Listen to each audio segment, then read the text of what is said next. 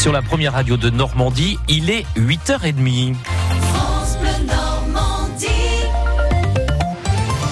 Vos informations avec Carole Louis. Plus de 500 bovins vont être abattus dans l'Orne. Deux nouveaux foyers de tuberculose bovine ont été découverts dans ce département au Ménilubert, précisément près de Falaise. La porte à 5 maintenant. Le nombre de foyers infectés depuis 2015 dans l'Orne, des campagnes de surveillance ont été mises en place depuis deux ans.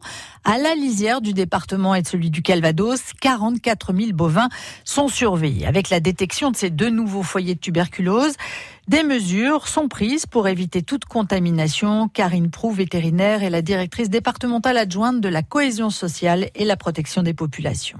On est obligé d'abattre toutes les têtes parce qu'on prend toutes les précautions. Les opérations de nettoyage des infections, après, il y a un vide sanitaire hein, qui est réalisé pendant un mois. Et puis après, il y a repeuplement. Et donc après, bah, l'élevage peut reprendre son activité.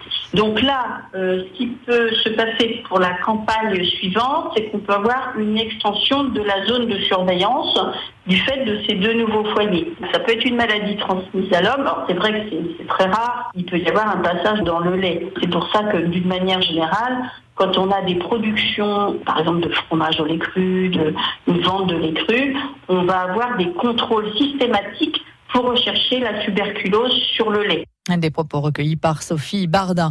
Le premier meeting de campagne pour les européennes du parti Les Républicains hier soir à Caen devant près d'un millier de personnes.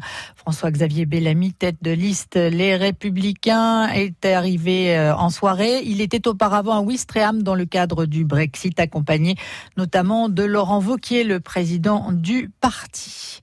À Caen, quatre gilets jaunes condamnés à Caen hier par le tribunal correctionnel. Trois hommes interpellés durant les manifestations de janvier et décembre dernier. Deux, trois ont été condamnés à des peines de deux à six mois de prison avec sursis.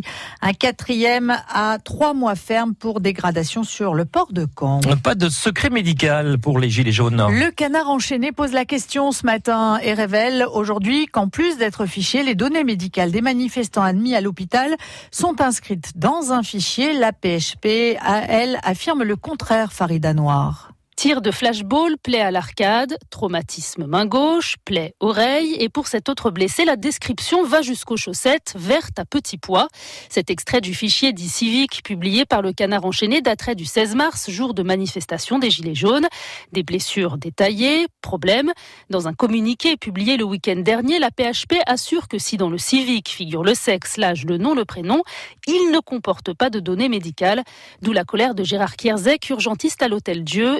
Dénoncer ces pratiques. C'est pire que ce que je craignais, parce que là, c'est du dossier médical qui est jeté en, pâture je ne sais où. C'est un fichier parallèle qu'on demande aux médecins, aux soignants, sur ordre administratif, de remplir en parallèle du dossier médical. La confidentialité, le secret professionnel, tout vole en éclats, et surtout ce qui est gravissime, ça permet d'identifier les patients. non seulement il y a les données médicales, il y a le nom, il y a le prénom, il y a l'adresse, mais il y a l'identification. Moi, je suis effaré, effaré que des gens aient pu remplir déjà, et euh, effaré qu'on nous demande ça. Moi, c'est un problème déontologique, c'est pas un problème politique. Sollicité, la PHP n'a pas souhaité répondre favorablement notre demande d'interview. Et le Conseil national de l'ordre des médecins a saisi le ministère de la Santé et la CNIL pour obtenir des explications.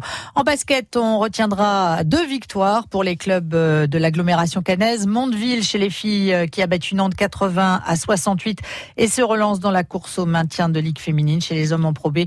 Victoire du CBC à Nantes 92 90. Parlons maintenant, Carole, d'un jean écolo réalisé avec des matières 100% recyclées. Et c'est une première en France. Il est fabriqué ce jean dans l'Orne, à Saint-Pierre-d'Entremont, c'est près de Flers. Adrien Berriard a rencontré hier ces deux concepteurs de Normand. C'est notre plus de l'info ce matin. Ce blue jean euh, écolo, c'est l'un des deux membres du binôme qui va nous le présenter. Arthur Cochin, j'ai 25 ans et je suis cofondateur d'AVN. Allez, petit tutoriel, comment crée-t-on cette toile de jean 100% recyclée? Elle est composée à 50% de chute de production et 50% de fibres refibra. C'est un mélange de chute de coton recyclé et de fibres de bois. Elle n'a aucun gramme de coton brut. Et en fait, ce qui est hyper intéressant, c'est que surtout, elle consomme uniquement 22 litres d'eau sur toute sa confection par rapport à un jean qui en moyenne en consomme de 7000 à 10 000. Moi j'ai un jean disons euh, classique quoi. Vous avez un jean recyclé. Alors c'est quoi la différence entre nos deux jeans? C'est une toile qui est beaucoup plus épaisse et beaucoup plus euh, rigide. La première fois qu'on va le porter, on va se dire euh, c'est quand même très épais, on dirait presque du carton. Et en fait ça se détend très très vite. Et sur ce jean recyclé, on a fait un choix assez fort. Vu son gain d'énergie, de consommation en eau, on a voulu faire un petit rappel en fait en le faisant tout bleu. C'est-à-dire que la toile est bleue, les fils de couture sont bleus et le patch qui est derrière le jean est également bleu. Une teinture qu'il garantit là aussi respectueuse de l'environnement.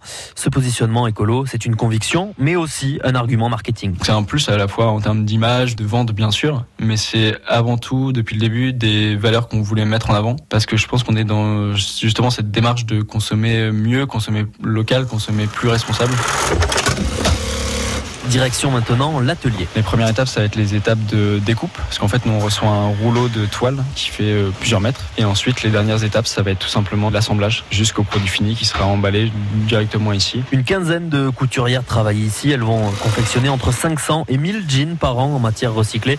Mireille est chef d'atelier. C'est du tissu euh, un peu raide. Bon, ça se travaille bien. Hein. C'est euh, une autre technique, des machines différentes, des réglages différents, du fil différent. C'est un peu la différence difficulté quoi, de, cette matière. L'entreprise qui plaît fabrique des vêtements de travail ici depuis près de 100 ans. Elle crée déjà des jeans, mais le côté écolo en plus lui offre une nouvelle jeunesse, explique son directeur Marc Pradal. C'est le sens